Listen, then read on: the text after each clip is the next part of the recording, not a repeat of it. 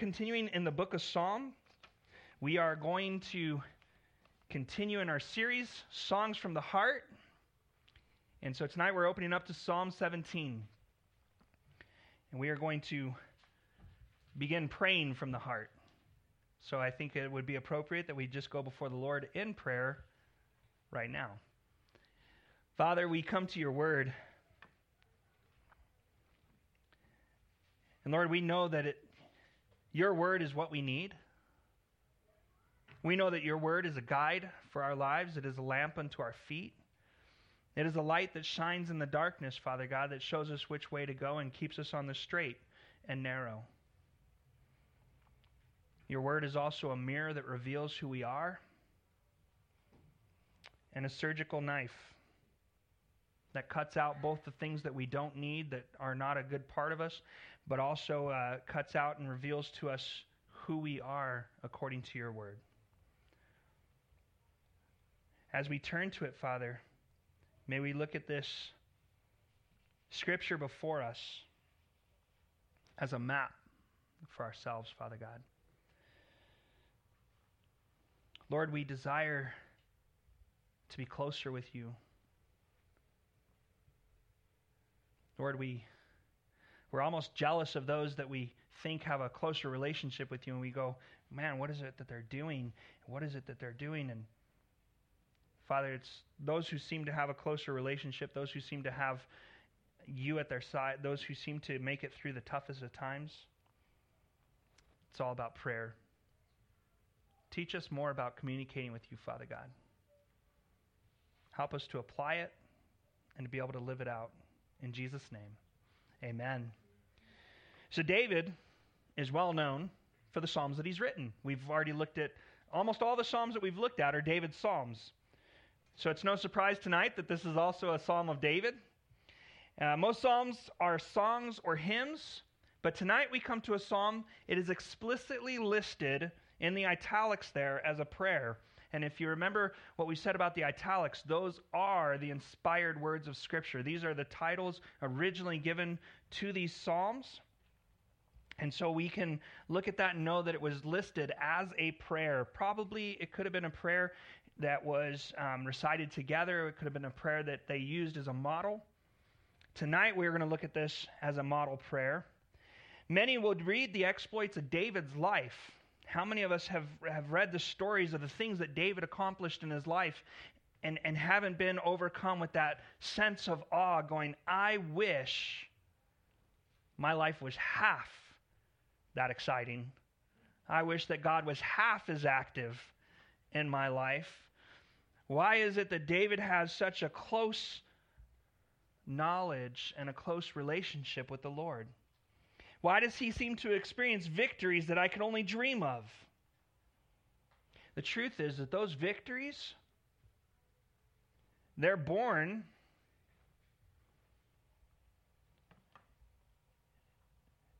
out of a devotional life to the Lord, a life of prayer. Prayer that comes from the heart.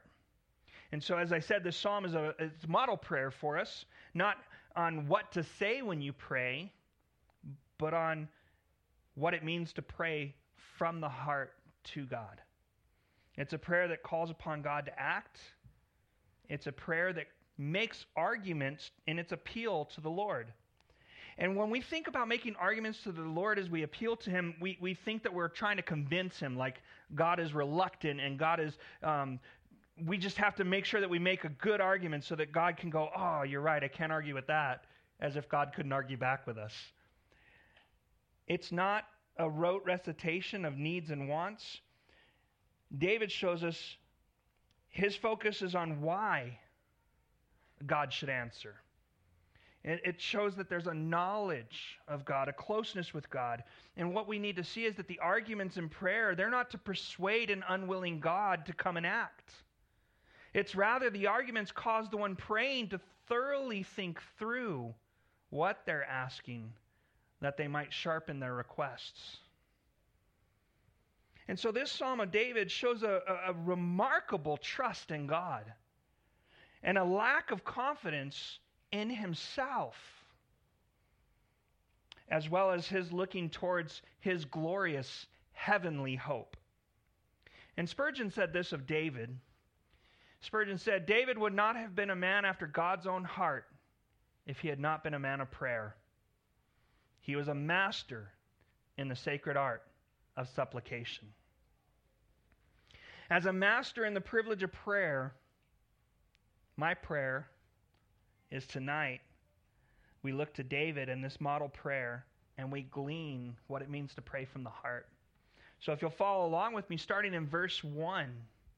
Verse 1, it says, Lord, hear a just cause. Pay attention to my cry. Listen to my prayer. From lips free of deceit. Let my vindication come from you, for you see what is right. You've tested my heart. You've examined me at night. You have tried me and found nothing evil. I've determined that my mouth will not sin. Concerning what people do, by the words from your lips, I've avoided the ways of the violent. My steps are on your path, my feet have not slipped. I call on you, God, because you will answer me. Listen close closely to me, hear what I say. Display the wonders of your faithful love, Savior of all who seek refuge from those who rebel against your right hand. Protect me as the pupil of your eye. Hide me in the shadow of your wings. From the wicked who treat me violently, my deadly enemies who surround me. They're uncaring, their mouths speak arrogantly. They advance against me. Now they surround me. They're determined to throw me to the ground. They're like a lion eager to tear, and like a young lion lurking in ambush. Rise up, Lord. Confront him. Bring him down. With your sword, save me from the wicked. With your hand, Lord, save me from men, from men of the world whose portion is in this life. You fill their bellies with what you have in store. Their sons are satisfied, and they leave their surplus to their children. But I will see your face in righteousness when I awake, and I will be satisfied with your presence. What we're looking at here is not what to pray to the Lord, but how our heart should be before the Lord in prayer. When you pray from the heart to the Lord, you need to make sure that you have a heart that is set on God. I've known many people that go to God in prayer and their heart is not set on God at all. Their heart is set on where they're at. Their heart is set on what's coming up tomorrow. Their heart is set on many other things, but not set on God. In the first two verses, and I've broken this down based on how the poetry in the Hebrew actually is. And so this psalm is a strophic poem, means it has strophes to it. Strophes are like paragraphs, they're thoughts. And alongside breaking it into thoughts, David used parallelism in order to communicate what he's praying. And so, what we find are different forms of parallelism, and we're going to look at two of them tonight. One is called synthetic, the other is called synonymous. And so, David says, Lord, hear a just cause. Pay attention to my cry. Listen to my prayer. From lips free of deceit. Let my vindication come from you, for you see what is right. Now, Hebrew poetry, as we know, it doesn't use rhyming schemes like in, in the English where we take words that sound similar and we just rhyme them together. Hebrew poetry takes ideas that rhyme with each other and then they use that. And so, in the first strophic thought communicated by David, David is praying from his heart to God with a heart that is set on God.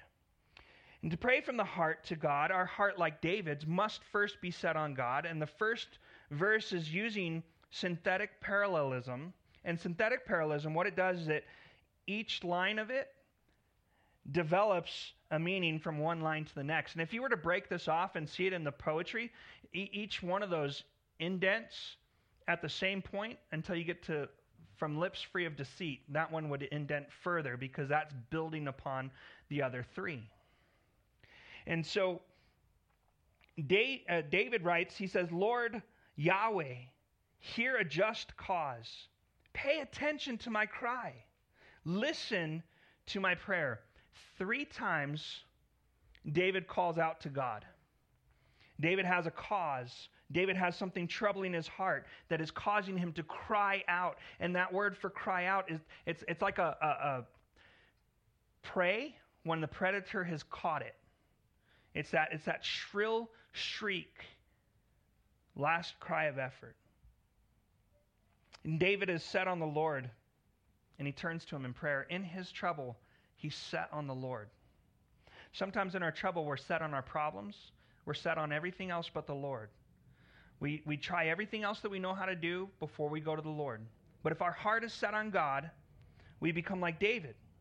David was natural to prayer because he did it so often. It was almost like breathing for him. It was the same as breathing in and breathing out, it was so automatic. This one was particularly urgent and fervently crying out. And so, what builds upon these calls from David is that David calls on God to come hear, pay attention, and listen to him because what he's speaking and what he's sharing does not come from corruption or is deceitful. The thing you need to hear, Lord, comes from lips that are free from deceit. Now, as a parent, I have a lot, I have extreme experience with this. A child comes running to you. The world has ended, screaming at the top of their lungs. They give you their side of the story. And you're like, oh my gosh, I can't believe they did that. Who could have thought to do such a thing, let alone your sibling? And so, as any dutiful parent does, we listen to that and we go marching after them and we're ready to lay down the law. Only when we get there, we get the other side of the story. Apparently, child number one left out half the details. So then you're at a quandary. Now, what do you do?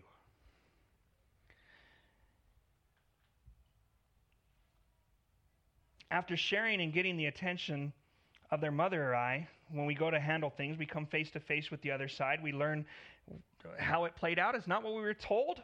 And this calls, the calls to us would be calls from deceitful lips. But David calls to God, declaring his lips free from deceit. And unlike my wife and I, God knows what is true and what's not. So it would be a rather audacious claim from David, knowing that God is all knowing, knowing that God is all seeing, knowing that God is omniscient, it would be an audacious claim for David to go, My lips are free from deceit, and God going, Yeah, right, buddy. I don't think so. But he's able to say that. And so it, the second verse is another parallel where David expands this thought of his heart being set on God. This parallel is a synonymous parallel. This omniscience of God is precisely why David is set on God and coming to him. David wants the Lord to judge on this matter. He says, I want my vindication to come from you, for you see what is right. I see David coming, laying it all down before God, setting it at God's feet and saying, You handle this. A heart set on God can take our things and set it before God and say, handle, handle this. As opposed to us going, you know what, I'm going to handle this myself. Because whenever we handle something ourselves in that type of manner, we never do it right. And so David says, Let my vindication come from you, Lord, because you see what is right. You see, hearts set on God trust their problem to the Lord's judgment. We don't have to interfere in it. We don't have to mess with it any longer. We can lay it at God's feet and let God handle it. Saying, God, I don't want to take matters in my own hands. I trust you. I'll wait for your presence to vindicate me. The heart set on God desires to know that it is God acting and not their own self. Then we get the picture from David of something else that we have to do. When we come to God and we want to pray from the heart, we have to have a clean heart before God. We have to have a clean heart before God. Look at verse 3. He says, You've tested my heart. You've examined me at night. You've tried me and found nothing evil. And I've determined that my mouth will not sin. So, this is the next strophe. This is the next paragraph or the next idea. And it's just one verse all by itself, but it expresses how David can boldly come to God because his heart is clean before the Lord. When your heart is clean before God, it's so much easier to go before Him, right?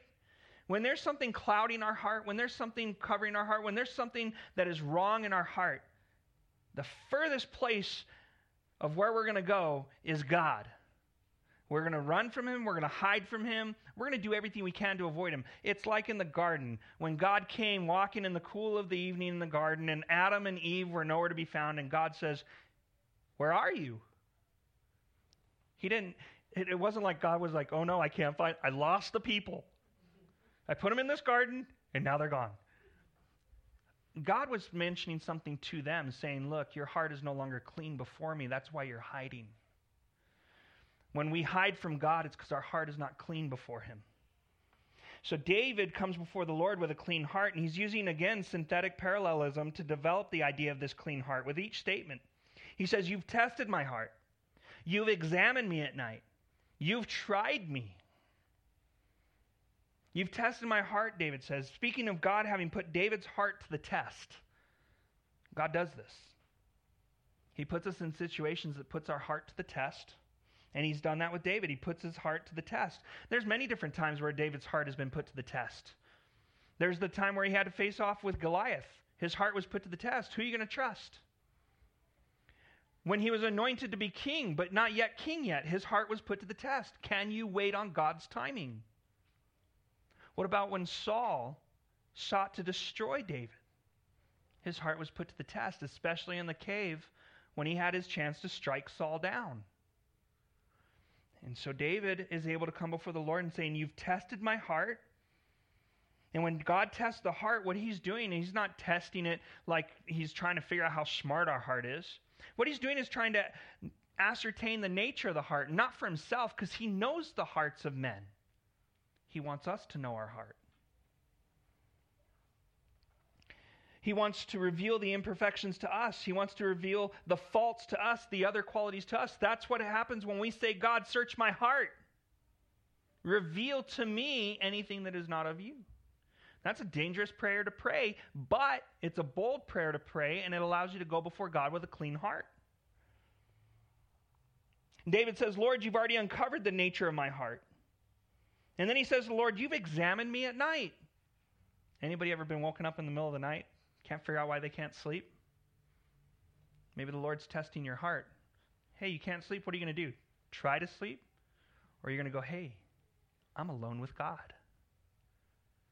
Where's your heart? Is your heart set on God? Sometimes God examines us at night. Are you able to sleep? Some of us can't sleep because there's so many things that we got going wrong in our life that we're things that we've done wrong in our life that we're kept up at night and we can't sleep. So God is there examining us at that time too. And that word examined, it, it reminds me of the doctor's office, right? You go to the exam room, they examine you, they look at you, they inspect you, they spend time with you. Well, many doctors today, they don't spend much time. They walk in and they go, hey, how's it going? Hey, write you something and walk right out. A good doctor will spend time examining you. He, he will look you head to toe. He will make sure that he or she will make sure that everything's all in working order. You can't get a proper examination without spending time. And David's saying, Lord, you visited me. You visited me briefly, you visited me for an unspecified amount of time.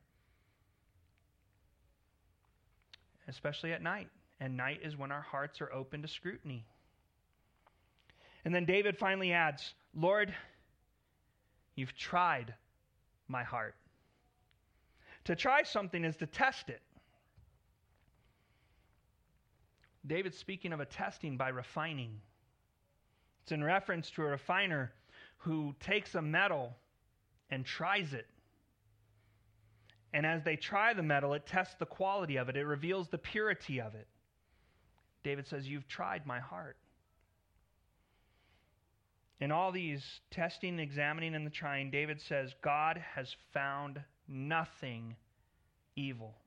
That's what God has found in his heart. Nothing evil.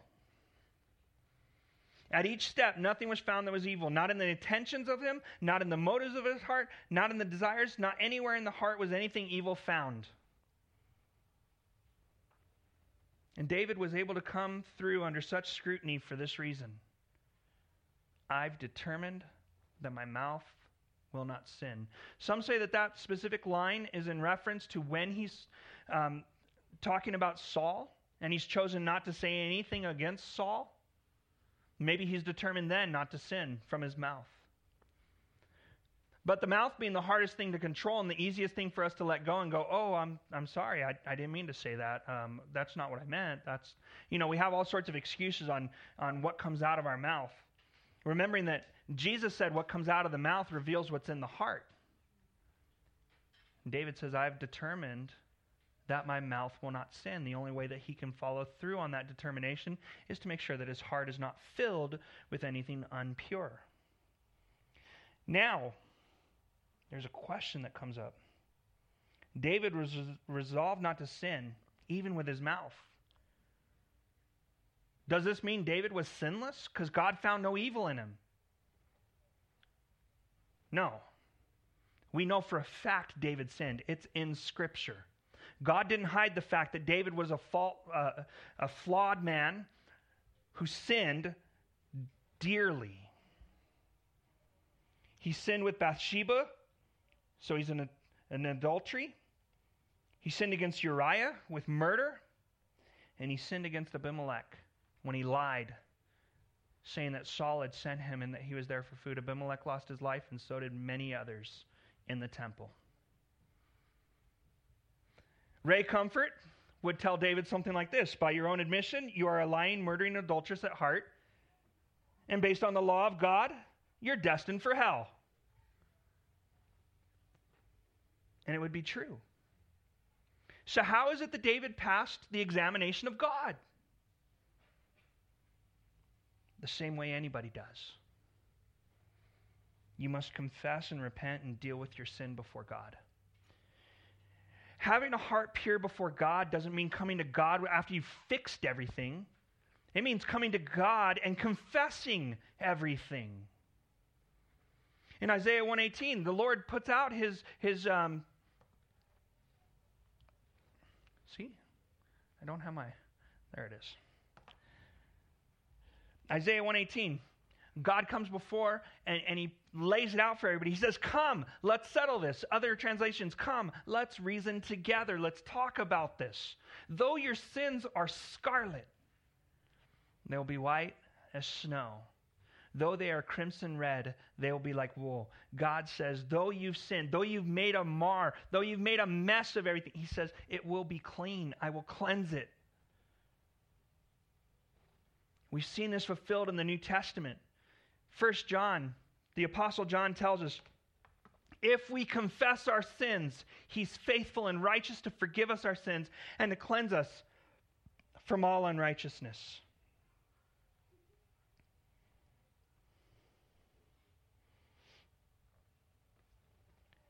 When you've dealt with your sin before God, you can come before God with a clean heart. Now I'll go back to this. A heart clean before God, it does not hide. It invites God to test and probe. A heart clean before God says, I think I've confessed everything. Lord, if there's anything else, reveal it to me. I'll confess that too. That's the strength of one who says, Test me, Lord. Try me. Examine my heart, my mind. And they can, with the confidence, iterate the words of Job. Yet he knows the way I've taken. When he has tested me, I will emerge as pure gold. We don't have to fear coming before God to cleanse our hearts.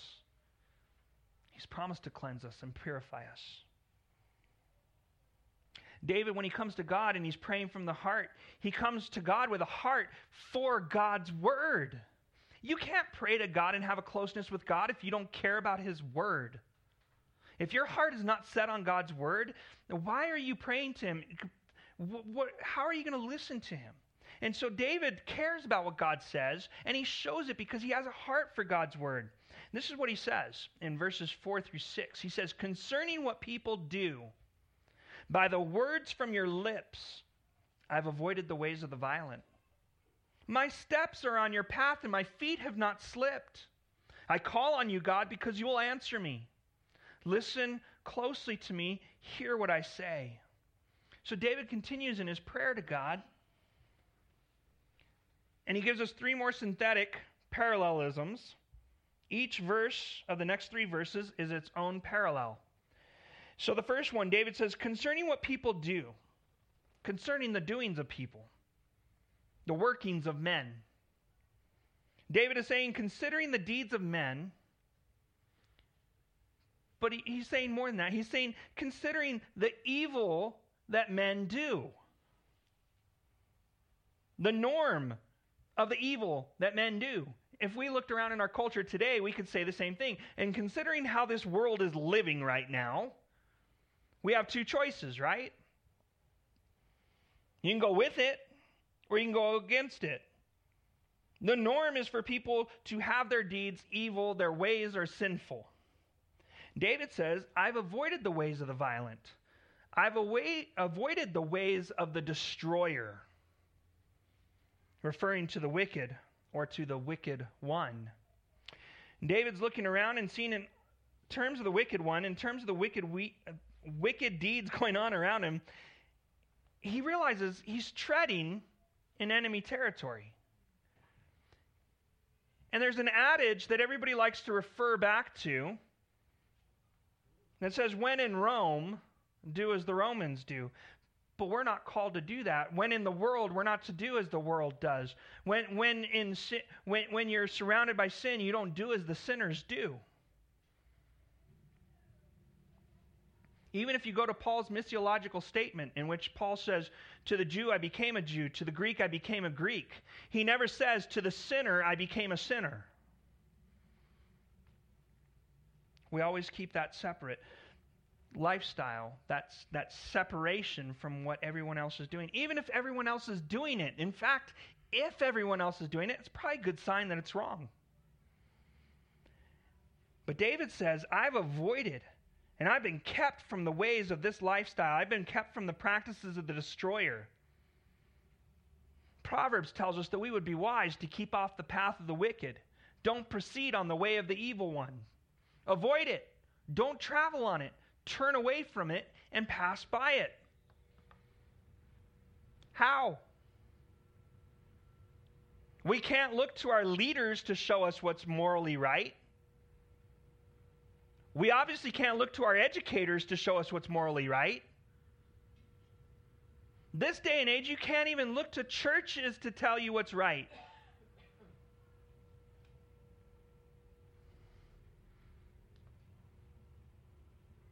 I'm sure we would all love to know how we can avoid it, though. David gives us the answer it's by the words from God's lips. His word. We're told that the scriptures are the very word of God. And it's through the word of God that David says he has kept off the pathways of the violent, the wicked, and the evil. This is what he writes later on in the Psalms. He says, I've treasured your word in my heart so that I may not sin against you. We take the word of God and we take it in so it becomes a part of us. It is now what's in our heart. All that evil and all that corruption that God has been cleaning out, we fill it instead with Scripture, and that Scripture keeps us on the straight and narrow.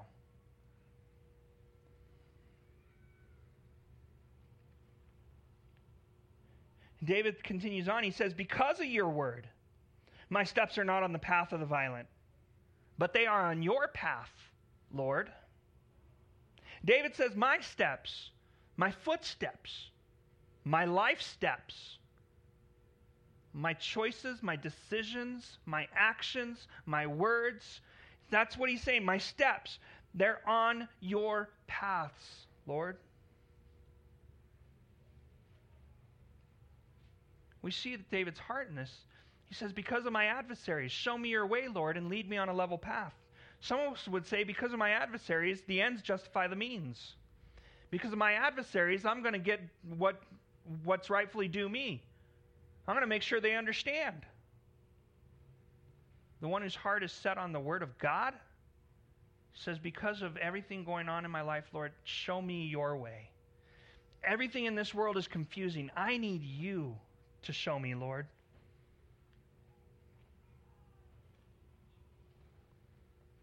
So that he may guard the paths of justice and protect the way of his faithful followers.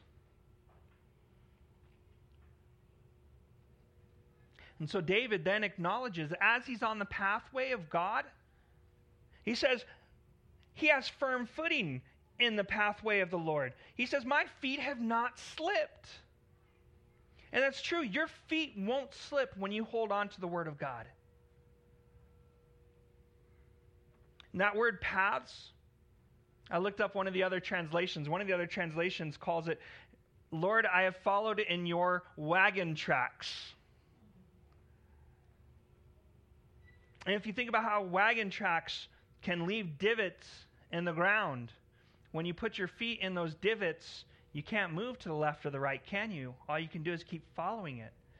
David is saying, My feet are in the divots of your path, Lord, and I cannot go left or right because I'm holding on to your word and I'm following in your well worn paths. I'm not wavering and I'm not being shaken by the things going on around me. Again, we go back to Job. Job says, My feet have followed in his tracks. I have kept to his way and not turned aside. Put your feet in the tracks of the Lord. And the way you do that is by his word. What his word says, that's what you do. That's where he's leading you. You don't have to necessarily go, oh, Lord, I don't know which way you want me to go. I need to discern your, your will for me, Lord. I need to know, do I go left or right right now? No, you, you just need to make sure you're following the principles of His Word, the teachings of His Word. What He says you do, you do. What He says you don't do, you don't do. You walk in those well worn paths that He's laid out for us. David then says, I call on you, Lord, because you'll answer me. Where's his confidence in the Lord come from? I'll tell you this his confidence in the Lord comes because he knows the Word of God. God promises, Those who call on me, I will answer them. He says, Therefore, I know you'll answer, so listen closely to me, Lord. This isn't an audacious claim of him. This is him holding on to that faith. Not saying that God's going to do whatever he says just because he says magic words or anything, but because he knows that the Lord does listen and the Lord does answer every time. Sometimes we say, Oh, God didn't answer my prayer. No, he did. You just didn't like the answer. David had God's word. David lived by God's word, knowing God's word. It meant that David knew God's character. You know why? God has revealed himself in his word. He's not a mystery. He's not, he's not somebody that we cannot know. He's revealed himself in his word because he wants to be known. He wants to have that relationship with us so that we could boldly call out onto God as David does, because we would know the, from God's word that God has promised that he answers those who call to him. In Jeremiah 33 3, call to me and I will answer you and tell you great incomprehensible things that you do not know. Psalm 91:15 when he calls out to me, I will answer him. I will be with him in trouble. I will rescue him and give him honor.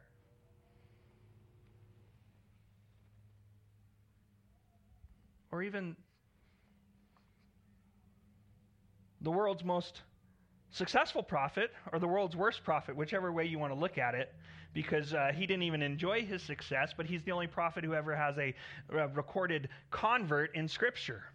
Jonah I called to the Lord in my distress, and he answered me. I cried out for help from deep inside Sheol. You heard my voice. That's someone who knows that God will answer no matter where you're at. You feel like you're in the depths and the pits of this life. Some of us will go, Oh, God can't hear me from this. I'm so low right now, God can't hear. No, God can still hear you. Call out to Him. One who has a heart for God's word knows if they call on the Lord, He will answer them. If we truly believe that, if we truly held on to that in our heart, we would call upon God way more often than we do. We need to get back to the point where we know God will answer us. We need to come to prayer with a heart that knows God's love. A heart that knows God's love. Look at verse 7. It says, Display the wonders of your faithful love, Savior of all who seek refuge from those who rebel against your right hand. Protect me as the pupil of your eye. Hide me in the shadow of your wings. From the wicked who treat me violently, my deadly enemies who surround me.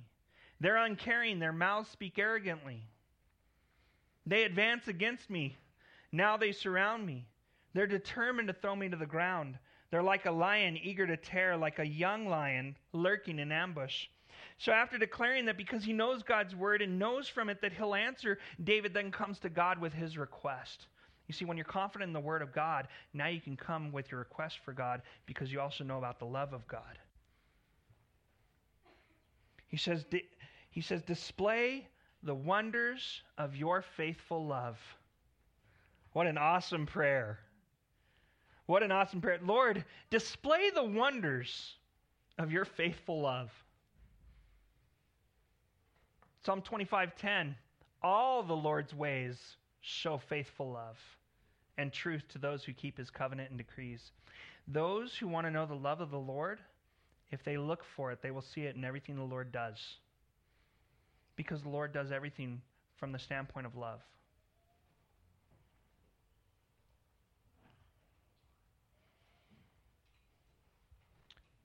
Psalm 86 5 says, For you, Lord, are kind and ready to forgive, abounding in faithful love to all who call on you.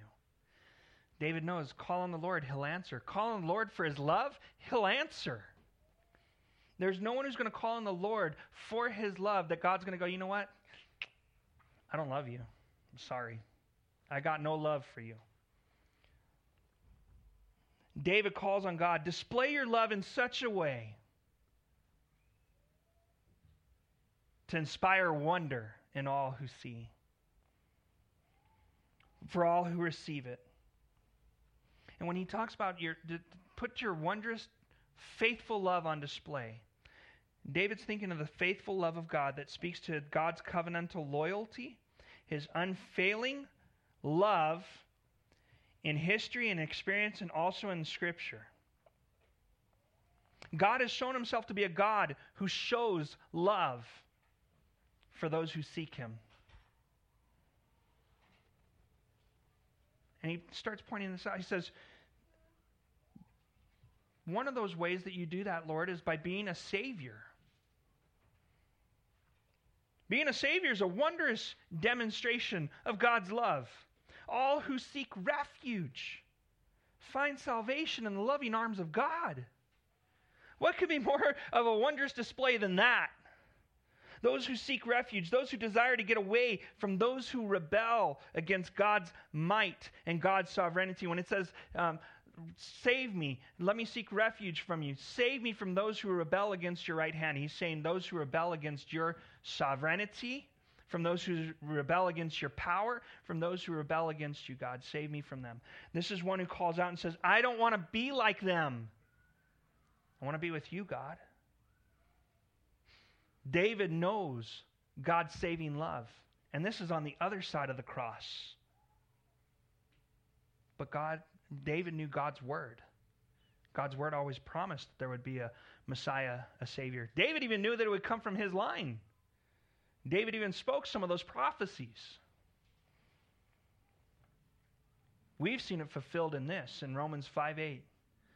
God demonstrates, and I put it in the New King James Version because of the word demonstrate. God demonstrates his own love toward us in that while we were still sinners, Christ died for us. What bigger, wondrous display of God's faithful love is there than he put his son on the cross and had him die for the sins of the world? As protector of the innocent and righteous, God shows and demonstrates his wondrous love. Look at what David says then. David says another way that you show it is in your protection. He says, Protect me as the pupil of your eye.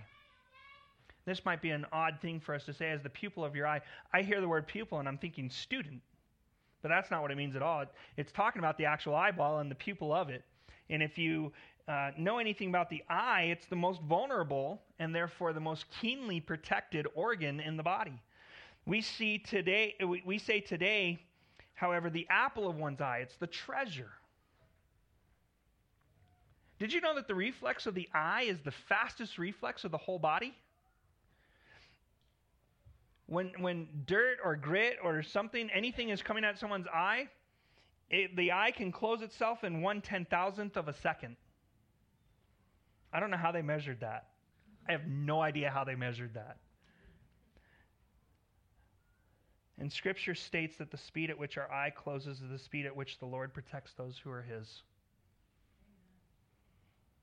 That's why David says, Protect me as the pupil of your eye. And he says another, another way you do that is by hiding us. Hiding us in the shadow of your wings. He's not hiding us because he's ashamed of us. He's hiding us because he knows we're vulnerable. He's hiding us because he cares for us. He says, Hide me in the shadow of your wings, knowing the Lord brings one under his protection of his wing as a mother bird guards her young and shields them from danger. David understands this. As we go through the Psalms, we're going to see David touches on each and every one of these things. He has a heart set on God, and he prays from the heart in that. In Psalm 36 7, how priceless your faithful love. People take refuge in the shadow of your wings. And what is God's love protecting us from? God's love protects us from the wicked. God's love protects us from our enemies. Because when we when we look to see our enemy, there as David describes, our enemies, they're, they're uncaring. They don't care that, that you're trying to follow God, they could care less. David calls them uncaring. The original word would translate to closed up their fat. And I said, What? What the heck does that mean? Closed up their fat. It means that they, it, it's like when, when you close up the fat, it's, it's kind of like when your heart becomes calloused. It no longer cares. It's solidified. It's, there, there's no, there's nothing raw there anymore and they speak arrogantly. They advance against us. When we're in this world and we're seeking the love of God and, and we're following after God's word and we have our heart set on God, what you're going to find out is that you're surrounded by enemies who hate God. You're not weird. You're not by yourself either. Our enemy, the devil, would like us to believe that we're the only ones that are surrounded by enemies. We're the only ones that struggle with that. We're the only ones that feel like the world is against us. But if you remember what our Lord Jesus Christ said when he spoke to the disciples, he said, In this world you will have trouble. Be of good cheer, I've overcome the world. And then he also had told them at other times, he says, This world will hate you. So why do we get upset when they do? Christ told us it was going to happen. We're like, oh man, I can't believe the world hates me. We need to be better. We need to be more palatable Christians so that the world doesn't hate us. No, God says if you're doing it right, the world hates you. So your enemies surround you. When you want to follow God and when your heart is following after God, the enemies surround you. And they're determined for one thing only. They want to do us in, they want to throw us to the ground. They're ready to pounce on us and tear us apart like a lion. A heart that knows God's love knows that his love, however, is spectacularly wondrous and faithful. He will not leave us, he will not forsake us, he will not allow us to be destroyed. even if we die in this life, we live forever with him. That is his promise. And that is what David looked forward to. Because when you pray from the heart, you're also praying from a heart that hopes in the Lord. Our hope is not in this world. Our hope is not in this life. Our hope is in the Lord Jesus Christ. And David says, Rise up, Lord. Confront him. Bring him down with your sword. Save me from men, from the men of the world, whose portion is in this life. You fill their bellies with what you have in store, and their sons are satisfied, and they leave their surplus to their children. But I will see your face in righteousness when I awake. I will be satisfied with your presence. David, David at this part starts to take the, the strophes and work them together, in which he's sharing this idea. He says, This is what their priority is. God, I'm different. My priority is not the same as theirs. And then at the end, he says, And here, here's why my priority is in you. He's confident in the Lord's love and protection. He asks God to rise up. He says, Rise up, Lord. And, he, and what he's saying when he says, Rise up, Lord, and he says, Save me, what he's saying is, There's nothing in this world that can save me. I've turned to you, God. You're the only one who can save me. You're the only one I believe that will save me. We need to turn away from every other thing that we think can save us, from every other thing that we think can protect us, and we need to turn to the Lord. We need to call out upon Him. And look at what he says. He doesn't, he, he, he, doesn't call out anything special. He doesn't say, Lord, save me by the might of all the military in the world. What does he ask God to save him by? He says, with your sword. We know that the Word of God is the sword of the Spirit. Saying, God, you can save me from the wicked with only your Word. How many of us trust in God that if God were to give us His Word, that would be enough for us? He says, With your hand, save me from men. Jesus told us that we, God holds us in His hand. There's none strong enough to pluck us out of his hand either. It's by his word that God will deliver David. It's by his word that it is sure. And it's by his word that David's heart hopes in the Lord. David says, Save me from the men of this world. Save me from being like the men of this world. As he looks around, you know what he sees the men of this world doing? They're chasing after the things of this world. He says their portion is in this life only. My brother and sister in Christ, I want to warn you tonight make sure your portion is not in this life only.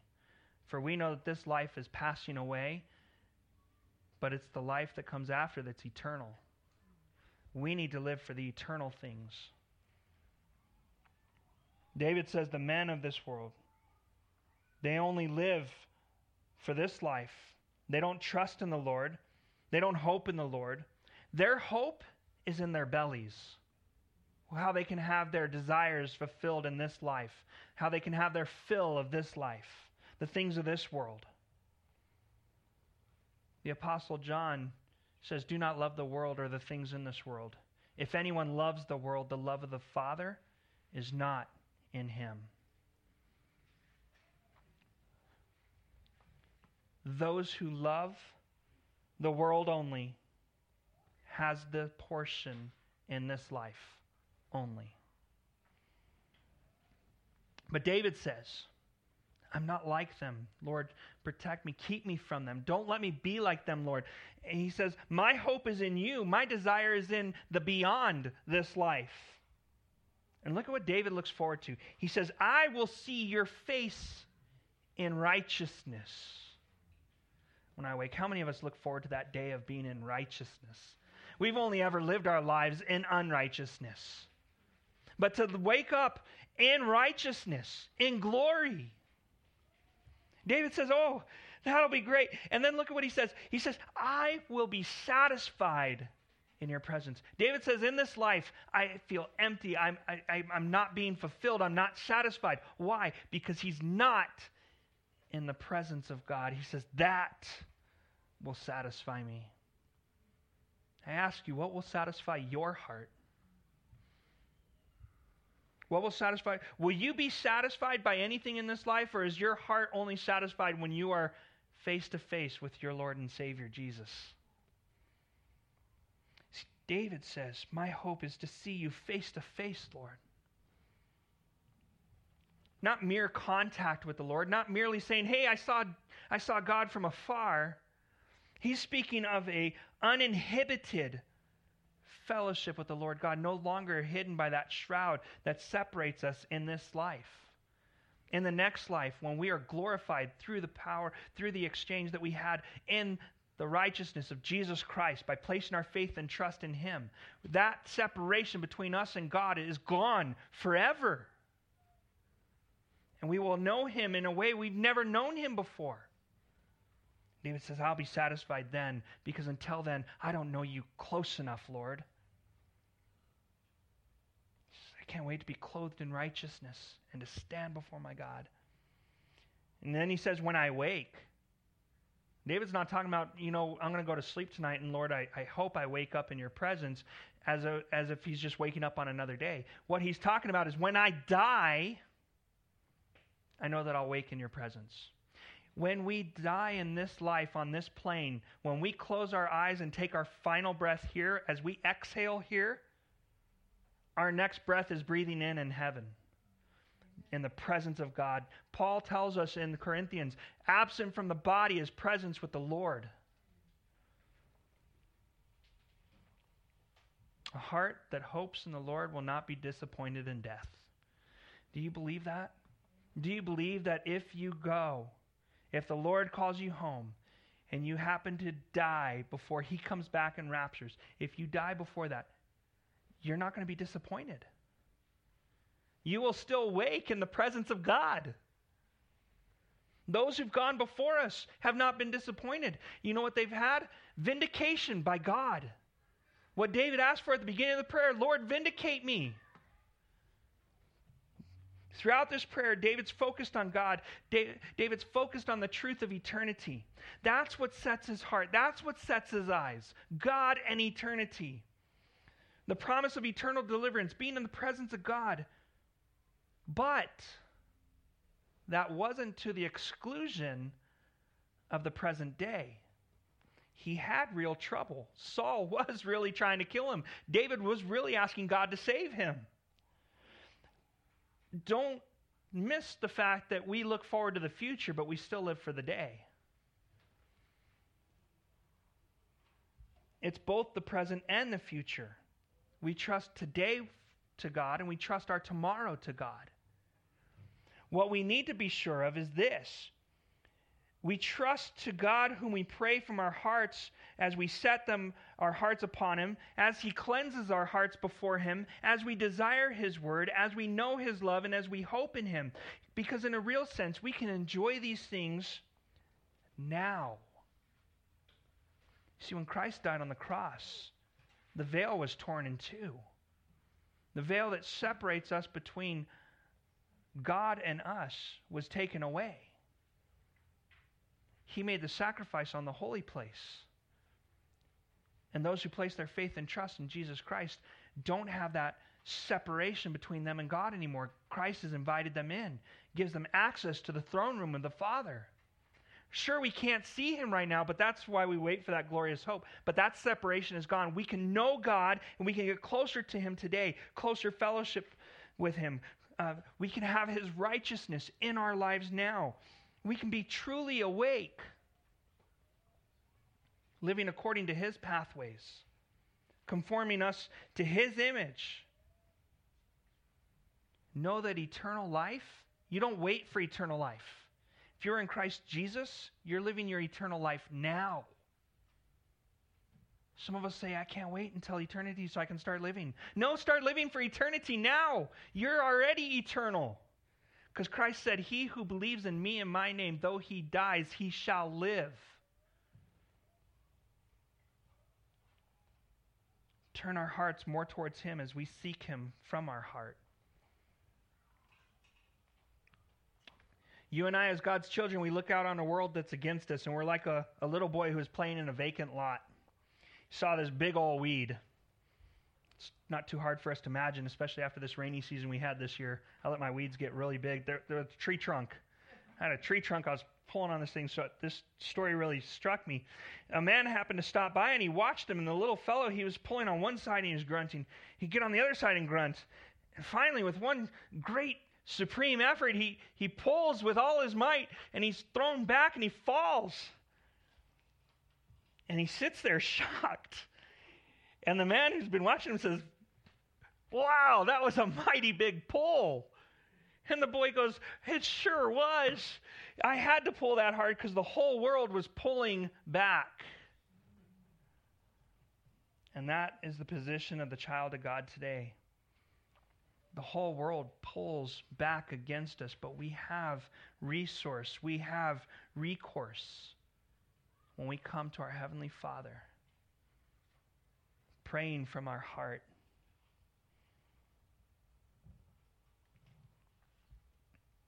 That's what our Lord did when he was on earth. That's what David did when he was in real danger, being chased by Saul's men. David set himself apart from what the men of this world live for. He said, I would only be satisfied in this. He would never be satisfied until he saw God's face, until he received God's righteousness, until he awoke to live in heavenly glory, and until he was conformed in God's likeness. He was unsatisfied with this world. Heavenly Father, we come before you tonight, Lord, and we thank you so much for your word. We thank you so much for your servant David and how you allow us to see his heart as he writes to you, Father, as he prays to you. Father, you don't desire for us to just mimic these words, but you ask us to live these principles. That you desire for us to come to you with a heart set upon you, presented before you for cleansing.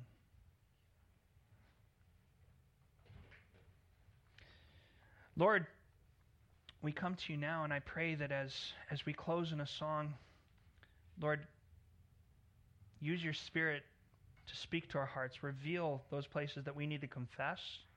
Reveal those places where we haven't turned our heart over to you.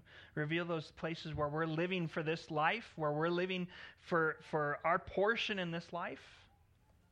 And show us how to turn it. Turn it away, turn it over to you, Father God, that we might live in a way that we are unsatisfied with anything that this life offers. We're only satisfied in you, Lord. I pray that as, as, as you speak to us, that we turn it to you. Uh, you can either come forward, we'll pray together, pray where you're at, but don't leave here tonight if the Lord is revealing to you where He's calling to you. Father, we give you our hearts in Jesus' name. Amen.